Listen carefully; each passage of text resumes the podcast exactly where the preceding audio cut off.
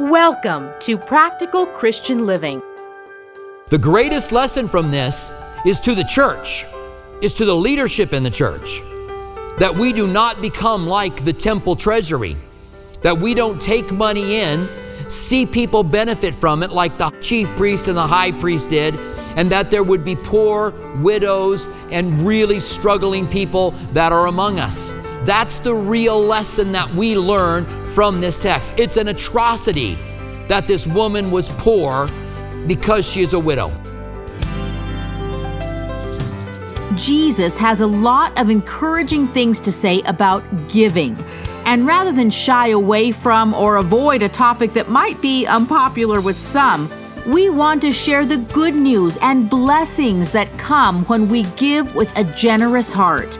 With more on giving from Jesus' perspective and the incredible story of a widow who gave all she had, here's Robert Furrow with Mark 12, 41 through 44. Father, thank you so much for your word. It is rich, it is powerful, it is profound, it is meaningful, it is challenging, it is life changing. We want to thank you that we have been entrusted with your word. We want to thank you that you have preserved it from generations to generations. We want to thank you for the thousands of manuscripts and the men who study manuscript evidence who have put these versions of our Bibles together so that we can be confident that we have the essence of the Word of God that's in front of us. We pray that you would speak to each of us today. In the name of Jesus, we pray. Amen. The title of our message today is Amazing Things That Jesus Says About Giving. And if you're visiting here for the first time, you might be going, Oh no, I go to church and they talk about giving. But I want to just, you know, I, I want to just help you now. This is not about dig deeper. You guys need to give. We have a need. You rotten, stinking Christians who don't give. It's not that kind of a message, all right? This is a message that hopefully will be encouraging by these amazing, because Jesus had a different take on giving. And when we look at the different teachings that Jesus gives us, it has a tendency to encourage us that we would be a blessing to people that we come into contact with and people that we know that are in need and people who need to enter into heaven. So that's what we find as we begin to look at these seven amazing things that Jesus taught about giving. In Galatians 2:16 it says we are no longer under the law, and I just want to touch on this briefly. We are no longer under the law of tithing. I realize there are plenty of people who argue with that, but the Bible says we're not under the law. Do you know that we are not even under the Ten Commandments? We're not under that part of the law.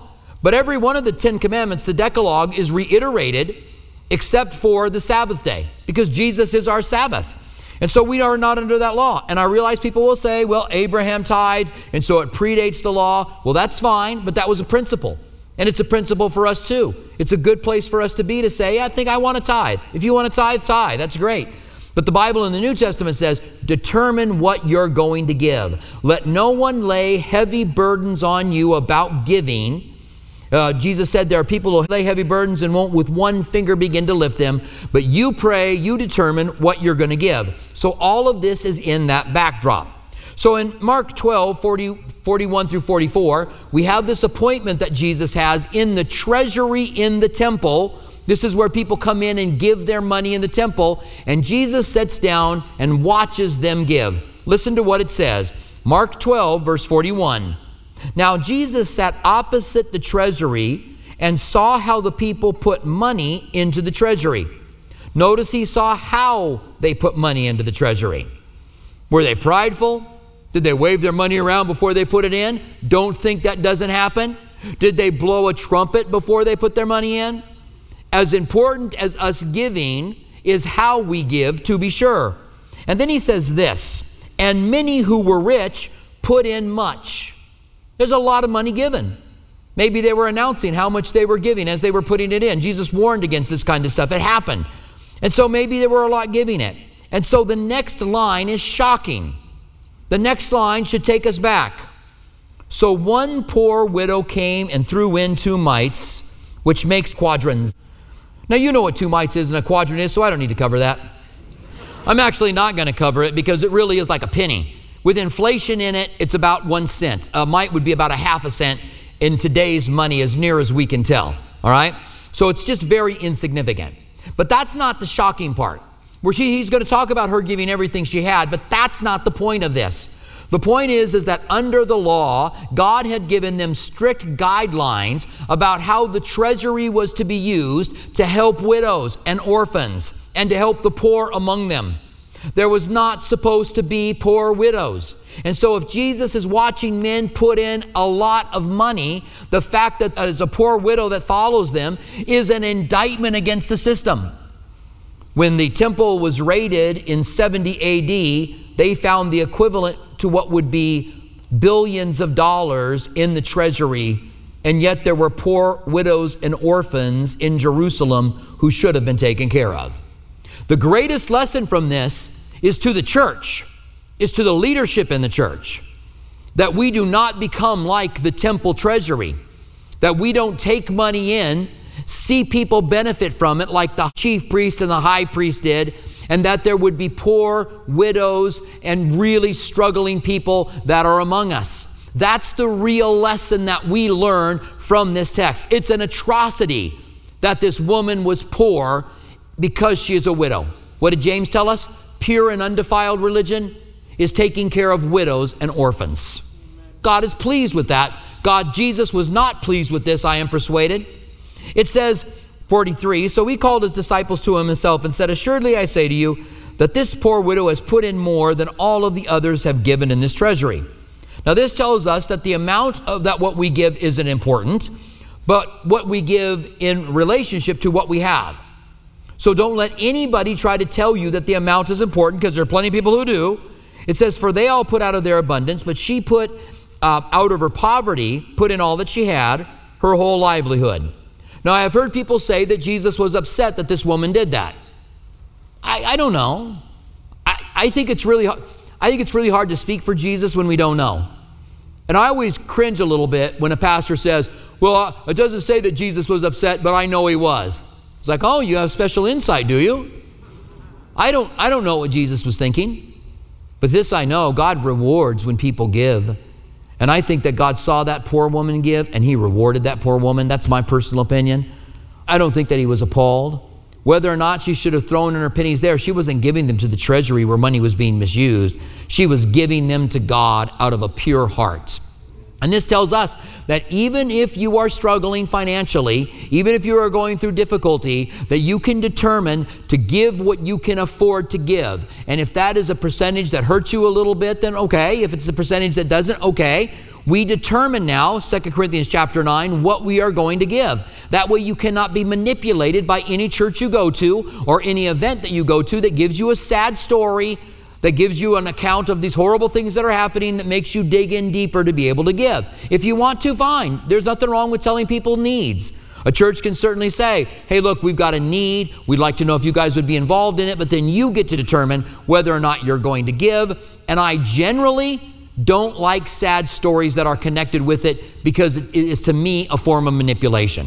It's not a problem. You know, if people want to tell a sad story, read a sad letter, whatever they want to do. I just want you guys to know that there can be manipulation in those things. They're trying to use uh, your emotions to get you to really dig in, and sometimes that's appropriate. Maybe when we're talking about something like abortion or something that we, or, or sex trafficking, things that we might not really know about all that well, things we might want to kind of plug our ears, we don't want to hear about it. And then when we hear a story that strikes us, then certainly that could be okay. But this tells us that any amount that you give, God uses. Paul was collecting an offering from the Corinthians to take to Jerusalem, which had a lot of poor and suffering Christians in it, Jewish Christians. The Gentiles were in Corinth. And Paul says, Have your gift ready for me when I get there, and God will multiply the gift you give. So you might think, well, if I can only give a few dollars, what does that mean towards the need of sharing the gospel? It means everything. Because Jesus took two fish and five loaves and fed 5,000. He multiplied that gift from that little boy. And whatever gift you give, God could multiply it. And if God multiplies it, then you get more of a reward for what you have given. The second amazing thing that Jesus says about giving is found in Luke chapter 6, verse 38. This is in the Sermon on the Plain. You have the Sermon on the Mount, and you've got the Sermon on the Plain. And in this particular point, it's all the amazing teachings of Jesus. But at this certain point, Jesus is going through rapid fire, just telling us as Christians what we need to do. Don't judge people. He's just going through this just kind of rapid fire stuff. And he gets to this and he says, Give. This is Luke 6:38. Give and it will be given to you. Good measure, pressed down, shaken together, and running over will be put into your bosom. For the same measure you use, it will be measured back to you. He gives us this New Testament principle, which he introduced and Paul talked about later, that if we give sparingly, we'll receive sparingly. If we give abundantly, we'll receive abundantly. These verses are not here to appeal to your greed, like the uh, television evangelists like to do. You want to be rich? God's given me a hundredfold blessing, and if you give to me, you'll get rich. The more you give, the more you get. Give until it hurts. Put it on a credit card. You can't afford to get your credit cards off. All of this is nonsense. All of this doesn't care about the people that he's talking to. We want to make sure that when we give, first of all, we are being good stewards of the money that God has placed into our care. Whatever finances you have, small or great, you are a steward of those finances. And you, I'm going to talk to the men now, and I'm going to kind of get old fashioned on you, okay? I'm going to go back to my Iowa accent, all right? That's where I'm, well, I was born. And, um, you know, the Bible says, and this is a, an often quoted in the past, not quoted much now, but if a man doesn't provide for his family, the Bible says that man should not eat. You have a responsibility for providing for your family.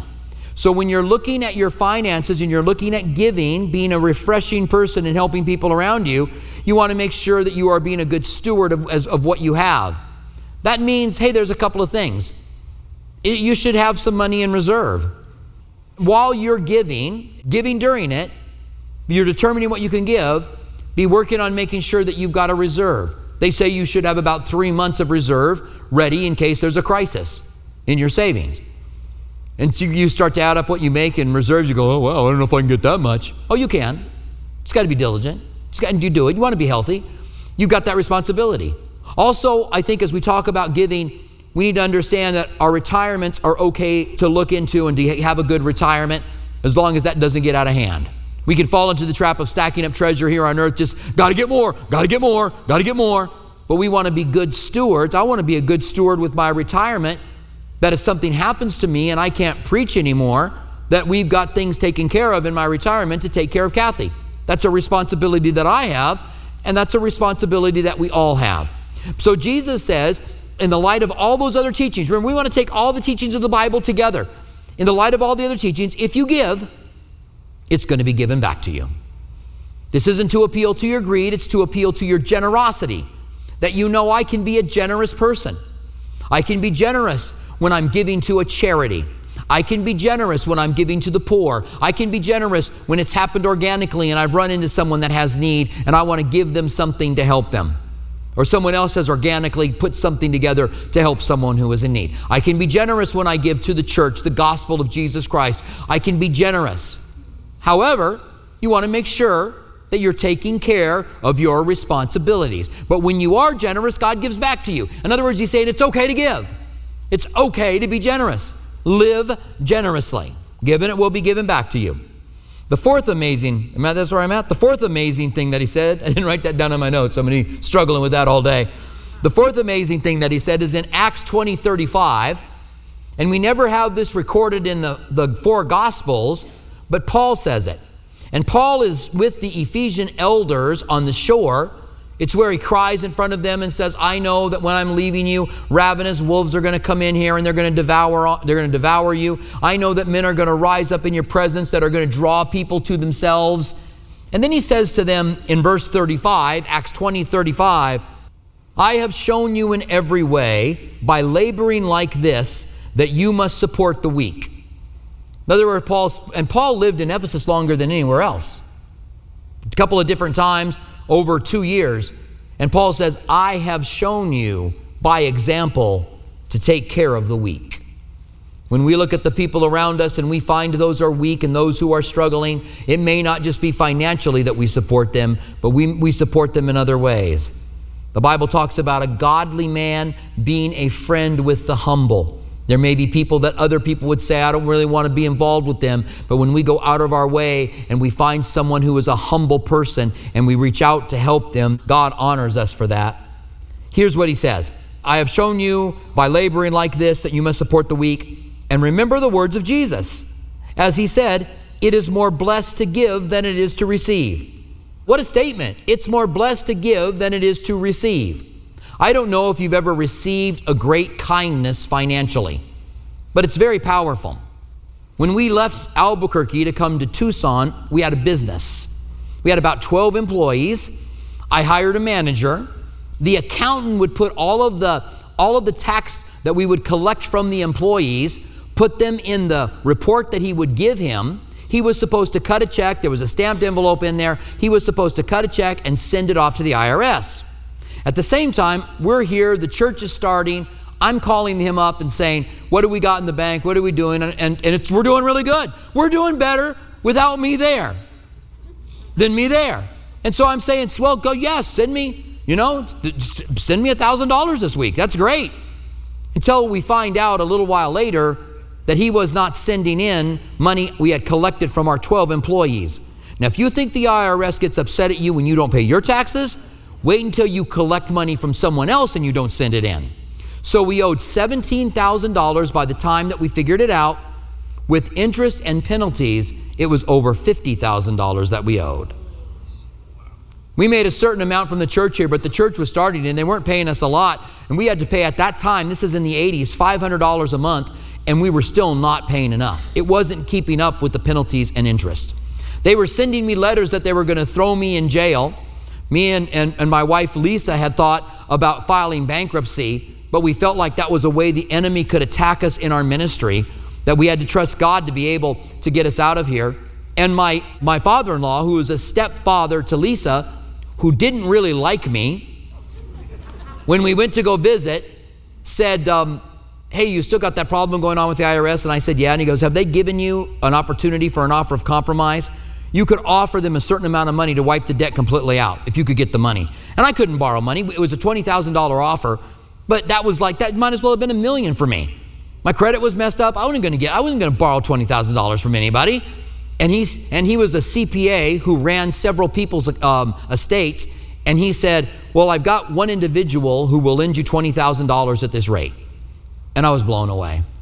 We were able to borrow that money. It was a payment that we could afford to make. We were able to pay off the IRS, which from that point on, by the way, I tell our CPA now IRS proof my return. Give them more. Let them never come back because I never want to mess with them again because they were brutal. Threatened to throw me into jail several times because I couldn't pay. I was paying all I could because I couldn't pay anymore.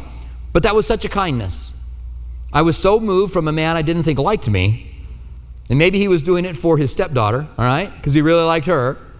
Nevertheless, it was a great kindness showed to me, and I'll never forget it because it was life changing. And it's better for you to give than it is to receive. You guys have stories like this. You could tell stories of when someone had compassion on you and gave to you. And it's better for you to give than it is to receive. That's very powerful. Each time you reach out and you help somebody, it is better for you than when you have received something. What a great statement. The fourth or fifth thing Jesus says about giving is in Matthew 6 1 through 4. And here is one we're familiar with. He's telling us not to have spiritual pride.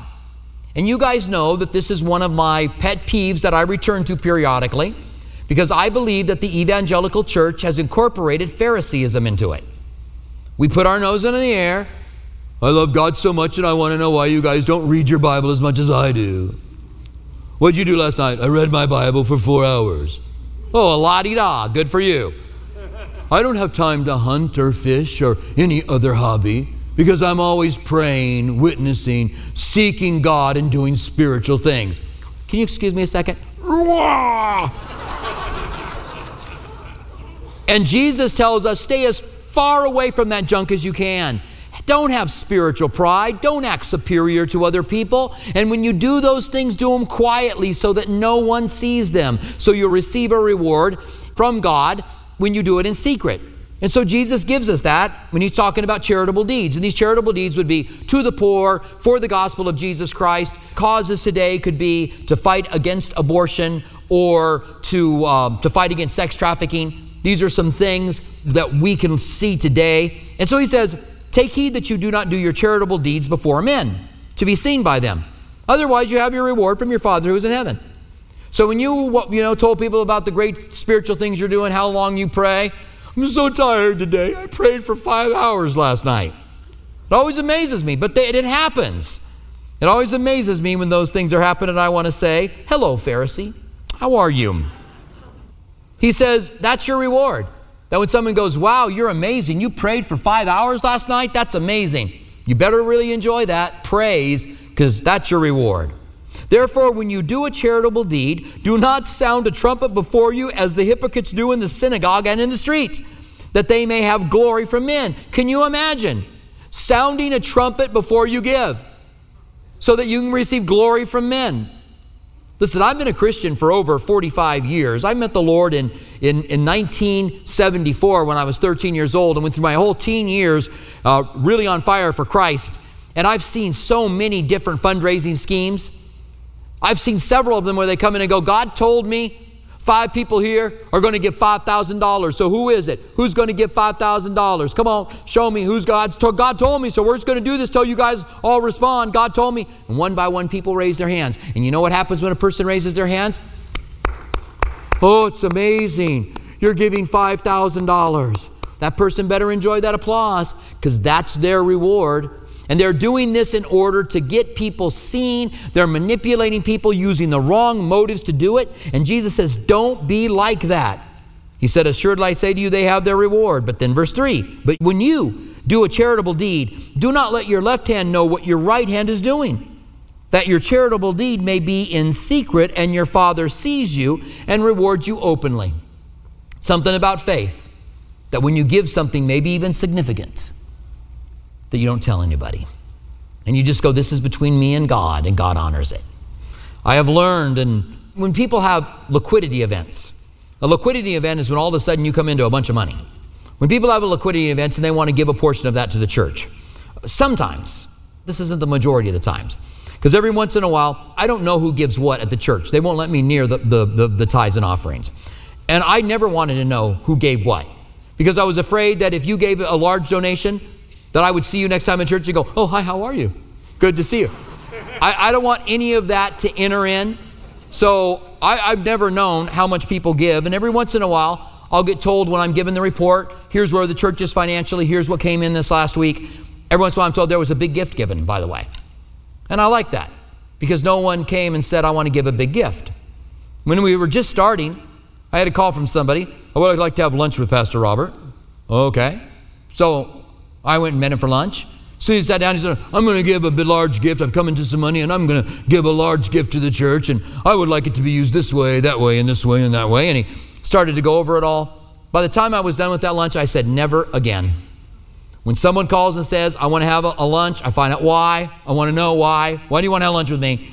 And if it's, well, because I'm going to give a large gift to the church, then we say, No, if you want to give it, you can give it. Just go ahead and give it to the, you know, drop it in the agape box or, or go and donate it. But I'm not going to have lunch with people who do that because it's doing exactly against what Jesus said. When you give an offering to the church, to anything, when you do anything, don't let people see so people can pat you on your back. If that's why you want it, can I just don't give it? You're losing your reward. You're not getting any reward except that you might want somebody to know that you gave a great amount. And I want to let you know something that's not a very good reward. We pray that the Lord is speaking to you in a personal way here at Practical Christian Living. If you'd like to hear more of Robert Furrow's teachings, visit calvarytucson.com. For our local listeners, Calvary Tucson is open and holding physical services while being mindful of social distancing guidelines. Our East Campus at Speedway and Camino Seco meets Saturdays at 6 p.m. and Sunday mornings at 9:45 a.m. Our West Campus, south of Palo Verde and I-10, meets Sunday mornings at 8:30 a.m. and 11 a.m. Our midweek service times are Wednesday evening at 6 p.m. at our East Campus and 7:15 p.m. at our West Campus. If you prefer, you can watch our service online at live.calvarytucson.com and also on our Facebook page and YouTube channel. Our online campus is available during East Campus service times. If Practical Christian Living Radio has blessed you and you'd like to donate, please visit pclaz.org. That's pclaz.org, where you can make a secure one time donation or sign on to become a monthly partner on a reoccurring basis. Have you accepted Jesus into your life or have questions about salvation? Email us at saved at calvarytucson.com. And don't forget to follow us on social media Instagram at Calvary Tucson and Facebook at Calvary Chapel Tucson. We want to remind our local listeners that you can watch Practical Christian Living Sunday mornings at 8:30 on KGUN 9 TV. May we walk worthy while we wait for the return of our Savior. Thank you for joining us for Practical Christian Living.